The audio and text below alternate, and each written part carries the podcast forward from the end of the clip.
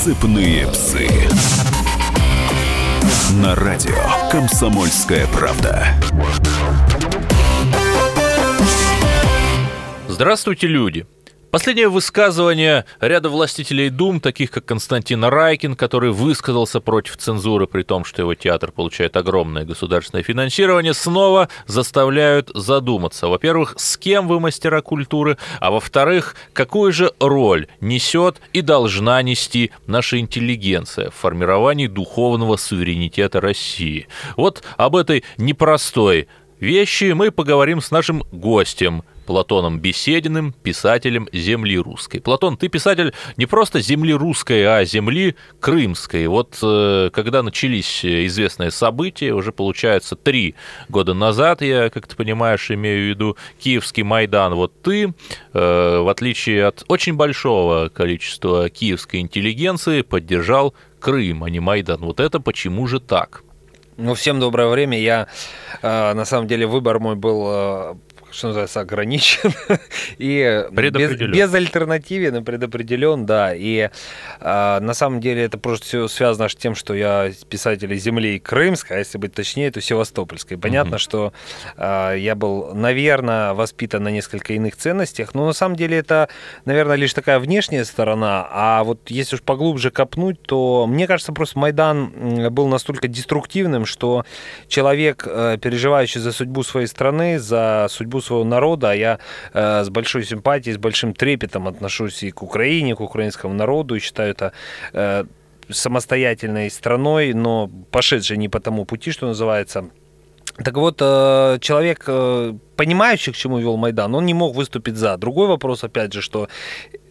Конечно, люди, представляющие ту самую киевскую интеллигенцию, и вообще интеллигенция как таковая, она всегда действительно работает на контрастах, на противоречиях. И я помню, в свое время у критика Басинского была такая хорошая статья. Павел Басинский, да? Да, Павел Басинский, такая была статья про то, почему все-таки писателю надо быть всегда в оппозиции к власти. Ну, мне кажется, все-таки это такая тенденция. И, конечно, когда... Ну, как, опять же, уж вспомню совсем не рукопожатного человека, ну, как Макаревича, помните в той песне? Да, Андрей Макаревич. Ты шел, да, шел на красный свет, ты был герой, сомнений нет, как, ну, если все открыть пути, куда идти и с кем идти. Поэтому, конечно, интеллигенция, писатели, художники, я не знаю, музыканты, они, конечно, всегда... очень часто поддерживают протест, и всегда на волне этого протеста, так сказать, выдвигаются. Другой вопрос, что я тоже, можно сказать, протестовал, но вот против Майдана, который, в принципе, имел в себе там очень такие вот здравые зерна смысла, какие-то жажды справедливости, ну, конечно, выродился в очень такие... деструктивные формы. То есть, на мой взгляд, Майдан — это прежде всего такой огромный, колоссальный психологический эксперимент, и на нем произошло то, что вот Фил Зимбардо в своем Стэнфордском эксперименте... Кто, прости, Фил Зимбардо. Ну, есть очень такая известный Стэнфордский эксперимент. Это, ну, вкратце, если это из одного университета, значит, 10 человек было отобрано, ну, или такое энное количество людей, значит, отобрано было... Они играли роль охранников в тюрьме, а другие роль заключенных. Надзирателей. Ну, вот, 5 дней этот эксперимент существовал, потому что хорошие людьми стали плохими. Вот то же самое и произошло с Майданом и с тем, кто пришел туда с благими намерениями. Но действительно благие намерения привели к инфернальной такой гуще. Платон, вот ты сказал очень важную вещь, что Майдан был экспериментом. Но у любого эксперимента есть же организаторы, есть же бенефициары. Вот ты сейчас кого имеешь в виду? Нет, ну понятно, что, конечно, ну, понимаете, Майдан — это уже настолько отжившая тема, понятно, что, не хочется сейчас быть просто банальным, понятно, что прежде всего Майдан — это, скажем, радикальное продолжение того, что было начато там в конце 80-х, я сейчас имею в виду вот создание Руха, да, когда, значит, те же, кстати, писатели. Рух — это что? Ну, вообще, с чего началось падение Советского Союза? Вот, стоп, а Рух — это что? Сейчас я расскажу, с чего началось падение Советского Союза. Наверное, с того, что прежде всего Украина заявила о незалежности, то есть о независимости. В основе этого движения прежде всего было движение Рух. Но это Рух — это движение, это такая вот партия с националистическим уклоном за независимость Украины. Вот. Это ее тоже, кстати, организовали те же писатели, та же украинская интеллигенция. Потом как-то так получилось, что в то время доверенное, значит, лицо Леонид Макарович Кравчук, он тогда отвечал, кстати, за работу и борьбу с украинским буржуазным национализмом. Будущий первый президент. Да, он как-то вот с ними на какой-то общий язык там нашел, во всяком случае, сильно не конфликтовал. А потом он стал вот действительно первым президентом. И человек, который боролся против этого национализма, вдруг стал его, ну, не адептом, конечно, но как минимум таким... серьезным апологетом, да, застрельщиком. Вот. И, конечно, это давние процессы. Вот Майдан, собственно, это продолжение вот этой цивилизационной войны между, ну, если угодно, западным миром, там, русским миром. Ну, и это не секрет, потому что, в принципе, собственно, и Бжезинский в своей знаменитой... Да, Збигнев Бжезинский, да, геополитик. Да, Бжезинский в своей великой шахматной доске, собственно, сказал, что... Да, я думаю, наши слушатели знают. Ну, я на всякий случай просто знаю, о чем я говорю. Дело в том, что вот он там пишет, что Украина — это важнейший элемент на новой вот карте мира. Он говорит, что без Украины Россия не может быть той самой Евразийской империи. Конечно, Украина — это прежде всего поле боя. Но она была, если вспоминать, уж так было и в 13 веке. Это было дикое поле, и процессы... Вот, знаете, самая ошибка... Нет, но диким полем она чуть позже стала, когда монголо-татары все разорили. Она была и до этого. Угу. Всегда это была такая вот точка борьбы, точка раздора. И в то же время она была и точкой сборки. Ведь, ну, не хочется опять Киев — мать городов русских, да? Но вот, понимаете, проблема вообще, мне кажется, украинского вопроса, давайте все-таки расширим нашу тему, да, конечно. Проблема украинского вопроса в России, понимаете, Россия полностью, ну, не полностью, но практически утратила вообще все свое, скажем, влияние, могущество на постсоветском пространстве. Вообще потеряно все. Украина, помните Солженицына, да, он говорил, что, значит, Советский Союз, что называется, по швам, но правильно оставить, значит, содружество Россия, Беларусь, Украина и часть Казахстана. На равных, опять же, на каких-то равных правах. Так вот, в Украине произошло вообще страшное. Почему? Почему с такой болью? Почему это до сих пор вот звенит, кричит и полыхает? Да потому что в Украине было реально 25 миллионов русских людей, а политики, да, внутренние или там политики в Украине со стороны, ну, в ее случае внешней, да, но со стороны России не было в Украине. И в результате на этой теме паразитировали все, кому не лень. И вот я когда... Ну, я так достаточно много, сейчас я стараюсь об Украине как бы меньше говорить, там, меньше писать, но когда я вот последние там 2-3 года, вот как ты вначале сказал, да, участвовал там в различных там ток-шоу, передачах, да неважно, в статьях, там, форумах, да, на, ну, в России, конечно, то я был в ужасе вообще, какое непонимание у экспертов относительно украинского вопроса. Ну, как-то все примитивизируется, значит, там, москали, там, эти, значит, хохлы, там, значит, бандеровцы. Вот у каких экспертов? У наших или у украинских? У наших, конечно. Ну, украинские, какие вот украине эксперты? 1,5 минуты остается. Вот в чем непонимание-то у нас? Непонимание того, что эти процессы начались не Майданом, что дело там не только в американских печеньках, грубо говоря.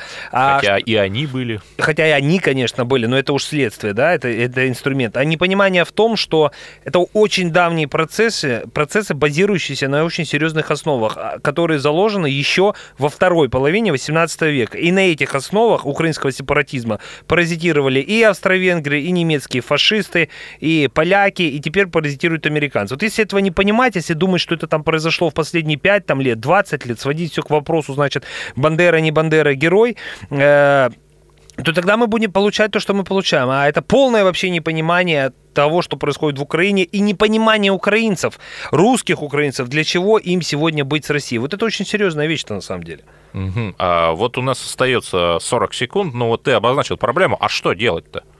Для начала хотя бы давайте пару нормальных, сейчас уже пару нормальных сделаем, что называется, институтов. Мы наконец-таки хотя бы диалог наладим между, значит, россиянами и украинцами, потому что у простых-то людей диалог этот очень часто более внятный получается, чем у власть имущих и власть говорящих. Нет, так а какой может быть диалог, если там только одна точка зрения в официальном медиаполе? Это очень большая ошибка. Русские — это враги, там конно-бурятское соединение, значит, оккупировали Донбасс. Это очень большая ошибка, думать, что вот одна такая точка зрения. Да, безусловно, есть там доминантная позиция, да, безусловно, там есть очень серьезное влияние там западных структур, да, но, понимаете, это же не какой-то глубинный еще укоренившийся мнение. Через 10 лет, там, да, через даже, может быть, 5, говорить вообще бесполезно будет. Мы получим такую точку русофобии вообще, которой нету вообще в мире. То есть Прибалтика покажется нам просто раем. Вот и все. Пока еще говорить можно, потому что достаточно просто передатчик немножечко изменить и предложить внятную ответную политику, предложить что-то в ответ, а не только критику. С нами Платон Беседин, который высказывает свое мнение относительно урегулирования украинского кризиса. Оставайтесь на волнах радио «Комсомольская правда», потому что в следующем блоке наш гость расскажет, а какова же нынче ситуация в Севастополе, ибо он, Платон Беседин, там, в Севастополе, и проживает. «Цепные псы».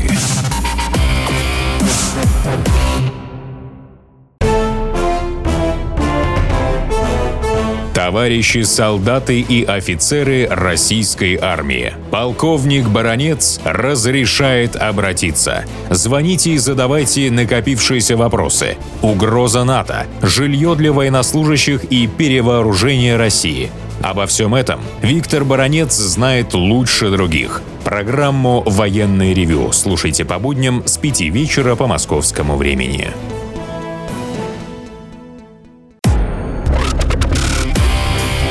«Цепные псы».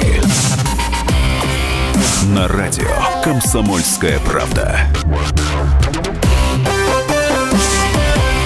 Эфир продолжается. У нас в гостях писатель Платон Беседин. И, как это нетрудно догадаться по месту происхождения нашего гостя, обсуждаем мы Крым, Украину, Россию. Платон, скажи, пожалуйста, вот... Долгое время в твоем родном городе Севастополе существовал конфликт между господином Чалым, активистом, лидером «Русской весны», спикером городского парламента, или как назывался, городской совет, да? ЗАГС собрание, да, правильно. И главой города господином Меняйло. Вот сейчас у города новый руководитель. Вот конфликт этот прекратился? Слушайте, знаете, на самом деле это очень такая упрощение, что называется, большое упрощение того, что происходит в Севастополе. Вот думать, что это конфликт, значит... Я понимаю, что, как говорится, Россия огромная, и тут пристально, не проследишь, но вот пытаюсь рассказать. Дело в том, что, конечно... Конфликт Чалова и Меняйло, да, там председателя Заксобрания, народного мэра Чалова и губернатора Сергея Меняйло, это, безусловно, лишь внешняя сторона. Это, знаете, такое, что называется, даже не верхушка айсберга, а вот самая такая точечка наверху. Безусловно, то, что происходит, я подчеркиваю, происходит и в Севастополе, и в Крыму, это не конфликт персоналей, не конфликт личностей, не конфликт там конкретно двух людей. Это конфликт мировоззрений, конфликт идеологий, конфликт, что называется, если угодно, шероховатости, сложности, вхождения Севастополя в общероссийское пространство. Это конфликт сфер влияний, групп влияний. И вот вот что это за группа влияния-то? Это тут много очень. Это, безусловно, определенные, между кем непонимание. Конфликт? Хорошо, давайте так. Я думаю, что главный конфликт все-таки, если уж углубляться, между островом Севастополем и островом России, да, вот вспоминая остров Крым-Аксенова и остров Россия, Цимбурского, да. Мне кажется, что просто конфликт очень важно, конфликт ожиданий и реалий. Вот это очень важно. Конфликт, если угодно, русской мечты и русской действительности. Вот этого всего конфликта. Он всегда был во все времена, у всех литературных героев. Само собой. Но вы же должны понимать одну простую вещь. Когда вот такое происходит, это же не самый, скажем, частый прецедент в мире. Ты про «Русскую весну». Я про «Русскую весну», да. Про вхождение огромного вообще пространства 2 миллионов человек в новое поле. 2 200 000. Да. Вхождение в сложнейших условиях, причем вхождение с огроменными ожиданиями, с огромным потенциалом, с надеждами. Хорошо, ожидания-то оправдались? Я же к этому и веду, что, конечно, если бы они оправдались, этого бы конфликта и не было. Ведь что такое? Давайте на примере Чалова и Меняйло, да? Так, кто такой Алексей Михайлович Чалый? Да, это тоже бизнесмен, это севастополец, да, у него там, опять же, Крымская весна. У него Илон Маск ваш местный. Свои там воззрения на реалии. Сергей Иванович Меняйло — это человек военный, это человек с материка. Его, что называется, поставили управлять городом. Вот он уже конфликт, понимаете, что, кто-то из Севастополя думает, что они чуть лучше там знают, чем те, кто, приехал с материка. Варяги. Да, варяги. А варяги думают, что, надо их тут научить, всех этой жизни. И по-своему, наверное, все правы. Хотя Алексей Михайлович, это мой субъективный взгляд, не прав вот в чем. Ему сказали: друг, вот ты можешь быть... Да, Чалый. Ты можешь быть губернатором. Он отказался. Ему сказали: продолжай дальше. Он отказался. И в результате он все время отказывается, потому что управлять хочу, а ответственности публичной нести не совсем хочу. Отсюда и появляются, что вот эти все персонажи, которые примкнули к Чалому, человеку, я считаю, очень достойным, а вот примкнули к нему люди недостойные, очень часто, кстати, тоже варяги, которые вдруг закрутили вот такую, что называется, катавасию и просто дискредитировали Севастополь в общероссийском пространстве. И Чалый вроде бы умный человек, но он этого не понимает. Я думаю, что Чалый это, может быть, и понимает, а не может быть, а понимает. Но, видимо, ему, я не знаю, то ли ему это надо, то ли он преследует какие-то свои интересы. Где-то, еще раз говорю, ну, хорошо, где-то его требования справедливы. Уважаемого Алексея где-то Чалова. А в чем нет. конкретно оправдались ожидания, в чем не оправдались? Ну, конкретно. Вот там, ну, не знаю, горячую воду дали или не дали. Горячей воды пока нет, к сожалению. Но что-то другое, наверное, где-то оправдалось. Отопление есть, но оно же было, вы же не, в принципе, понимаете. Ну, вот давай конкретно. Ну, конкретно, еще раз говорю, конкретно не оправдалось, наверное, ну, хорошо, то, что принято называть материальными благами. Конечно, люди... Понимаете, ну, у кого оправдалось? Здравые-то люди.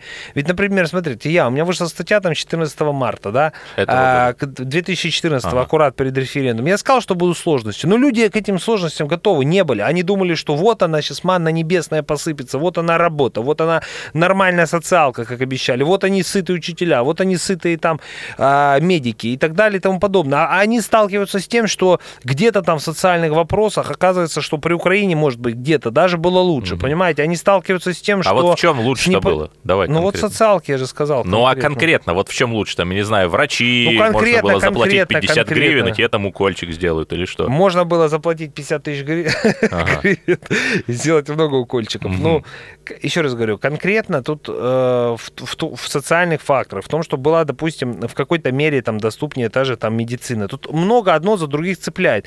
Вы поймите, ведь дело ж не... Опять же, не в конкретике. Дело в том, что у людей были определенные ожидания, понимаете? Ожидания — это всегда какие-то там мечты, надежды, воззрения. Нет, но на Севастопольский морской завод, вот, насколько я знаю, пришли заказы, то есть какие-то рабочие места создаются. Севастопольский морский завод пришли, еще куда-то пришли. Где-то там, значит, реализуются федеральные проекты, строятся там ТЭЦ под Симферополем, да, там ТЭЦ, под Севастополем ТЭЦ. Ну, мы же сейчас говорим в целом. Кто-то, конечно, стал там лучше жить. То есть, если резюмировать твои слова, что люди уже назад на Украину хотят или нет? Нет, ну вот, понимаете, да или вот нет? Нет. Всякий раз, когда вот мы, понимаете, обсуждаем Крым, Севастополь, вот у меня сейчас большая статья вышла от русской идеи к русской мечте про Крым. Мы как-то все это, понимаете, примитивизируем и сводим вот да, нет, вот к Украине. Причем тут Украина? Забудьте вообще про Украину. Причем тут Украина вообще? Вот опять начинаются эти паразитирования. Это одна, кстати, из проблем, что как только люди реально говорят о реальных проблемах, о том, что там, я не знаю, там в онкодиспансерах не хватает там лекарств, просто-то не здесь. О том, что есть несправедливость, когда, например, значит, врач-терапевт центральной больницы крымской Семашко получает 14 тысяч рублей, а главный бухгалтер себе выписывает 800 тысяч рублей. Понимаете?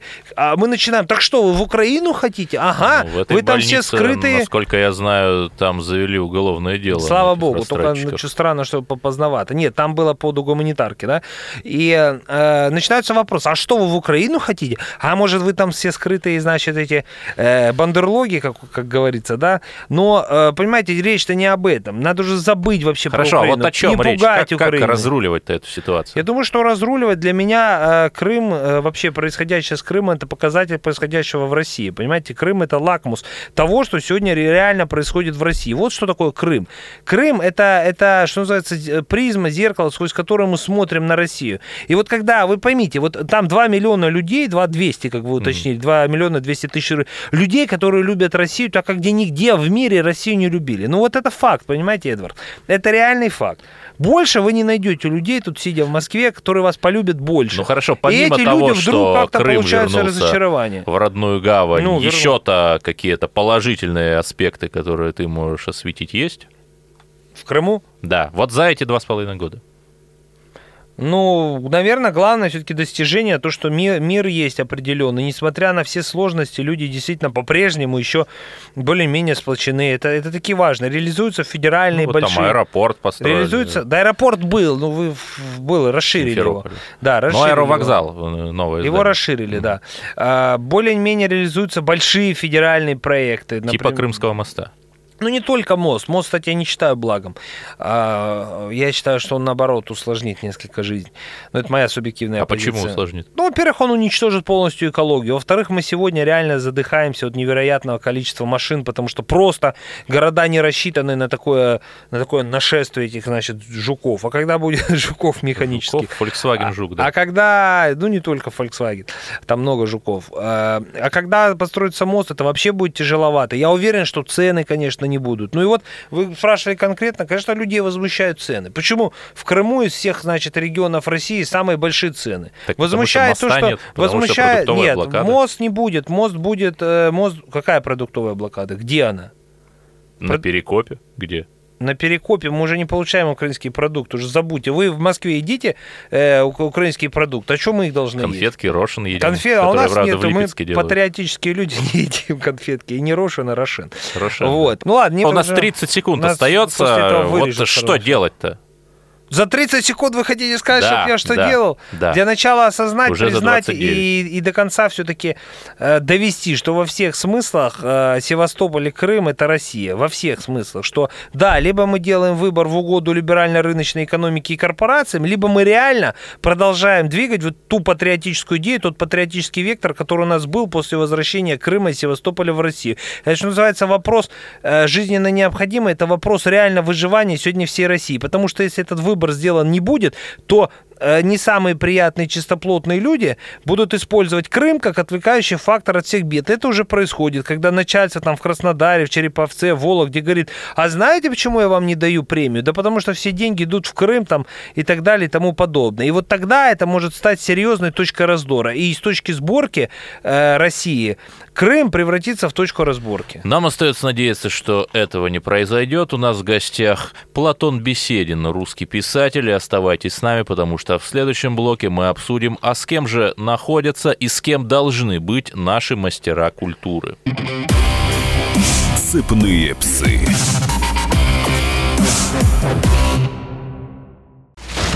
Разгадать планы Владимира Путина не под силу даже западным спецслужбам. Но я, Эдвард Чесноков, знаю, чего хочет наш президент на самом деле. Каждый четверг вместе с вами в прямом эфире разгадываем мотив очередного поступка Путина. О чем думает и что планирует Владимир Владимирович? Слушайте и звоните в программу «Вождь» по четвергам в 20:05. Время московское. Цепные псы. На радио «Комсомольская правда». Эфир продолжается. У нас в гостях писатель Платон Беседин. Мы обсуждаем проблемы Крыма, а шире и проблемы России, ибо наш гость – это русский писатель родом из Севастополя. Платон, вот смотри, я хотел бы вернуться к тому, с чего я начал. Вот господин Райкин призвал воспретить цензуру, в то время как он сам получает там то ли 200, то ли 250 миллионов рублей на содержание своего театра. Вот ты это как оцениваешь? Понимаете, дело в том, что, опять же, надо как бы с двух сторон рассматривать ситуацию, а может быть и с трех-четырех. Безусловно, конечно, никакой цензуры быть не должно. Ну, может быть, такая цензура с точки зрения исключительно законодательства. Но когда, значит, эта цензура переходит нормально допустимые, значит, пределы, то, конечно, это клиника. И это, прежде всего, вредит самому государству. Я свято уверен, что, да, вот, например, советское прошлое. Да, с одной стороны, конечно, цензура, именно благодаря цензуре, благодаря табу, рождалось, например, замечательное советское кино. Потому что, когда, значит, что-то нельзя, то любой художник, творец начинает, хочется, да, начинает думать, а как бы обойти. И рождаются какие-то интересные вещи. Когда все можно, садись, что называется, и лепи, что хочешь. Если, как говорится, все дозволено, то и Бога нет. Ну, разворачивая, собственно, Достоевского, ну, это интерпретация, да. Вот, это с одной стороны. А с другой стороны, тогда хорошо, если все можно, значит, нам государство и скажет, ага, ну тогда, если все можно, живите как хотите, значит, живите без нас. А что мы должны вас содержать, чтобы вы нас критиковали? Это нормальная либерально-рыночная экономика. Вы хотели в эту либерально-рыночную экономику, вот вы ее получили. Поэтому, в принципе, я думаю, что наше общество в лишний раз доказало свою поляризацию, да, поляризованность, свою радикальность, и, значит, не усмотрели это в словах Райкина главное, наверное. А что главное? Главное, это здравый смысл, что действительно у нас происходят какие-то странные, истеричные подчас вещи, и мне это совершенно непонятно, и, видимо, это происходит с молчаливого согласия. Ну вот, например, эту недавно выставку, значит, этого Джока, этого Стёрджеса обвинили в педофилии. Ну что это такое? На Красном Октябре. Да, я не знаю, где оно было. Что это такое вообще? Что это за какие-то дремучие времена? Во-первых, где там люди рассмотрели педофилию? Что я посмотрел эти фотографии, которые были представлены на выставке, но мне в голову там там не пришло бы, значит, какие-то там, я не знаю, испытывать, скажем, низменные порывы. Но люди в этом усмотрели, и как бы это действует. То есть действительно идет давление на культуру. С другой стороны, мы должны понимать, что это задача государства, это миссия государства, она должна оберегать, оно должно себя оберегать и своих граждан. Это тоже правильно, поэтому тут нужен какой-то разумный смысл. А вот как компромисс-то этот найти, о котором ты говоришь? Ну, во-первых, нужно понять и прежде всего самим деятелям культуры, что если государство их не будет, значит, как-то и так или иначе... Понимаете, сейчас культура находится в том формате, что без поддержки государства она не будет существовать. Она будет либо доиться с других государств, и тогда это будет уже полностью антигосударственническая культура, то есть это будет полностью, ну, культура, скажем, созданная на западные гранты, самый простой путь, но это как один из путей, один из вариантов. Либо это просто будет такая культура юродивых, каких-то там сумасшедших, которые будут что-то ходить там, похрюкивать, их не хорошо, но вот будет. Ты, это, кстати, деятель, с писателями уже ты происходит. Деятель культуры, ну, вот ты заботу государства чувствуешь на своей вообще шкуре? Не чувствую. А какую я могу чувствовать, если литература находится совершенно в отвратительном, значит, положении? Другой вопрос, что вы поймите, что ведь у нас же государство, вот в чем, услышьте меня. Нет, но власти Севастополя, они же твой фестиваль поддержали. Ну, а новые не поддержали. Но это спасибо, что... Нет, власти Севастополя, конкретно эта инициатива одного человека, Сергея Ивановича Меняйло. Поэтому, когда мне какие-то там люди говорят, что, значит, вот, он такой был плохой, он, значит, ни о чем не заботился, это неправда. Прежний глава. Да, прежний глава, губернатор. Я знаю, что человек заботился, искренне переживал за то, что происходило в культуре. Вот доказательство — это фестиваль. И не то, что он мой, действительно, это полезно. И все, кто там был на этом фестивале, не только на фестивале, это культурно-просветительская инициатива. Она шла на протяжении 8 месяцев. Там много было фестивалей, встреч. Они тоже это чувствовали, хотя бы те, кто с ним общался. Вот это результат конкретных действий. Но это сейчас мы не про это говорим. Вы не сводите все к какому-то минимуму, да? Вопрос идет вот о чем. О том, что давайте разберемся, кто чувствует на себе заботу государства, кто получает финансирование государства. Это люди-патриоты, это люди, которые действительно ратуют за патриотизм. Или на деньги государства существуют те, кто потом, значит, это государство разрушает. Ведь достаточно вспомнить, например, эту группировку «Война», этого где-то Лаконникова училась. На чьи они деньги там пытались развиваться? Посмотрите, кого сейчас переводят. Это полностью литература антигосударственническая. Почему у нас есть деньги на переводы, Стоп, значит... А вот конкретно какая литература антигосударственническая? Да у нас вся практически литература. Ну какая? Когда вот давайте Михаил Шишкин вам выступает против, говорит, значит, это плохо, значит, я не готов представлять. Живет. Да, сам живет в Швейцарии. Но на чьи деньги его переводили все русские книги? На чьи деньги? На деньги Института переводов. Понимаете? А потом он говорит, что, значит, так и так. Дальше, хорошо. Я очень с большой симпатией отношусь к книге, значит, Гузель, это Зулиха «Открывает глаза». Да. Ну Гузель что? Яхина, по-моему. Да, Яхина. Да. Яхина, правильно. Да. Гузель Яхина. Да. Ну что, это литература, которая показывает наше прошлое с нормальных сторон? Нет. Это не показывает с нормальных сторон. Хорошо, вы, значит, перевели Яхину, ну тогда уравновесьте. Но почему у нас есть... Ну не надо же, наверное, Яхину запрещать. Нет, подождите, это не надо никого запрещать. Вы меня не сбивайте с панталыку.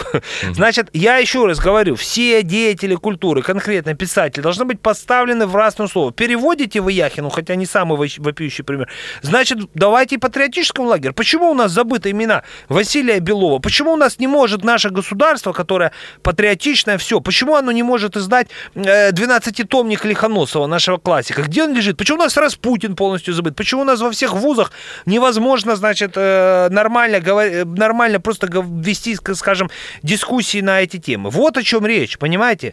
Речь идет о том, что целый пласт русской культуры вырезан из сознания и вырезан благодаря поддержке государства. Это самая большая ошибка думать, что там сидят люди наверху, которые дают реальные деньги, и думать, что они, значит, распределяют это сугубо на вот тех самых патриотических деятелей. Ошибка. И зажимают, сидят каких-то там либеральных, знаете, это как это прозападных, но я сейчас, безусловно, это несколько упрощаю, да?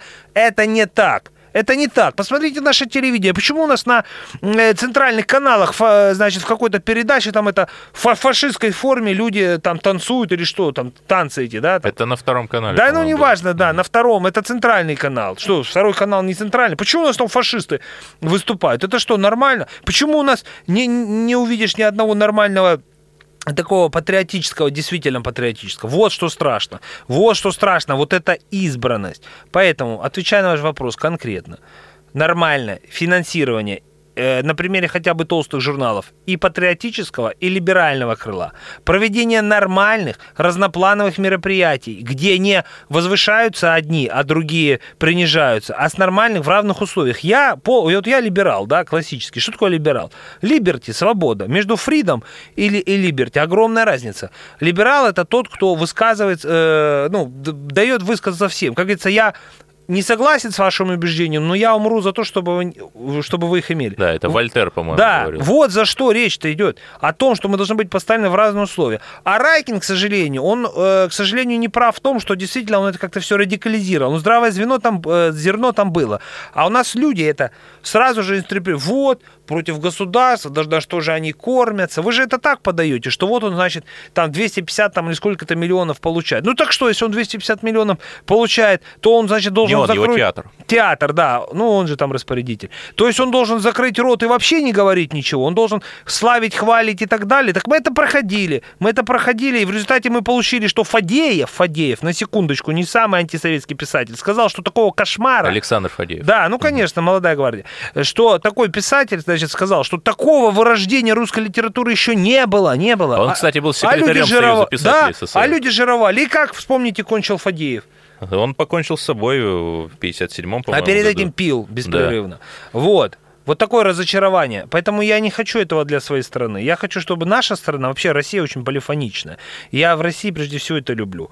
И, конечно, должно быть все-таки государство ни в коем случае не должно сращиваться с культурой. Но государство обязано поддерживать культуру. Но и культура должна понимать, что есть разница, вот услышьте меня, разница между критикой, где-то, может быть, даже власти, и тем, что называется нашей страной, нашей родиной. Вот я хочу вспомнить одну фразу очень интересную. Значит, одной переводчицы. Она сказала так. «Когда я жила в Советском Союзе, я думала, я ненавижу все коммунистическое. Но когда я переехала в Израиль, я поняла, что я ненавижу все русское». Вот у нас очень часто те, кто критикует, и на деньги власти критикуют эту власть, они не власть даже критикуют, они критикуют нашу страну, нашу родину, наших людей, наш народ. Вот о чем речь идет. Вот это люди действительно деструктивные и опасные. Ты очень важную вещь сказал, Платон, что ты либерал, и очень многие люди, к сожалению, которые себя называют либералами, они-то как раз не являются носителями тех либеральных качеств, о которых ты сказал. Они абсолютно не готовы выслушивать других, например, не готовы становиться на чужую точку зрения, не готовы к подлинному равноправию, к подлинной конкурентности, полифоничности разных идей. А вот как эту проблему преодолеть-то? Как в России создать нормальных, правильных либералов?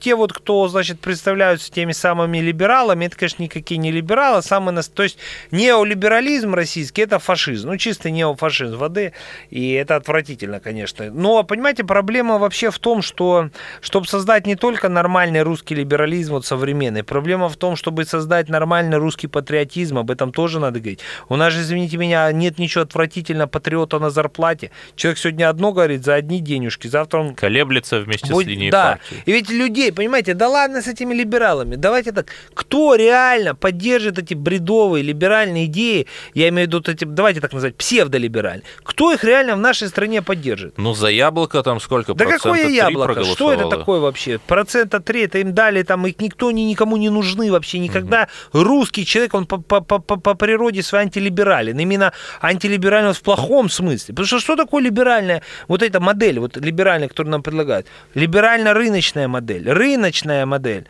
Нам навязывают это диктатура. А русский человек против диктатуры. Русский человек, россиянин, если угодно, он спокойно дает выражать мнение другому человеку. А патриотов нам надо воспитывать, потому что у нас люди не знают, кому верить. Они смотрят на этих патриотов и думают, этот проплачен, тот проплачен, этот. Им мерзко это смотреть. У нас должно быть, прежде всего, мы должны этим либералам, этим псевдолибералам, противостоять нормальную патриотическую идею, взвешенную. Тогда они сами по себе потухнут. Тогда, понимаете, они не смогут эту пробить стену. Если мы выстроим нормальную стену, то тогда такие голоса, как иногда читаешь, просто диву даешься, они просто звучать не будут, потому что не будет предмета критики или в такой мере. Если мы декларируем справедливость, как наш лидер задекларировал, так пусть эти патриоты и декларируют, значит, на реальных делах эту справедливость вдохновляют. Я за это боюсь, чтобы у нас в нашей стране торжествовала справедливость в реальных делах. Благодарю вас. С нами был русский писатель Платон Беседин, который очень экспрессивно, от всего сердца рассказал о своем взгляде на русскую действительность и русскую культуру. Нам лишь остается надеяться, что все у нас будет хорошо, и что вы, уважаемые радиослушатели, останетесь на волнах радио «Комсомольская правда». До свидания. Цепные псы. И сошлись они в чистом поле, и начали они биться. Каждый за свою правду. И не было в той битве ни правых, ни виноватых. Звон стали, крики поверженных. Самый беспощадный проект радио «Комсомольская правда». Радио «Рубка». Столкновение взглядов, убеждений и принципов. У гостей в студии всегда полярные мнения. Слушатели участвуют и голосуют. Нам есть о чем поспорить. Остро, жестко, жестоко. Программу «Радио Рубка» слушайте на радио «Комсомольская правда». Каждую среду в 18:05 по московскому времени.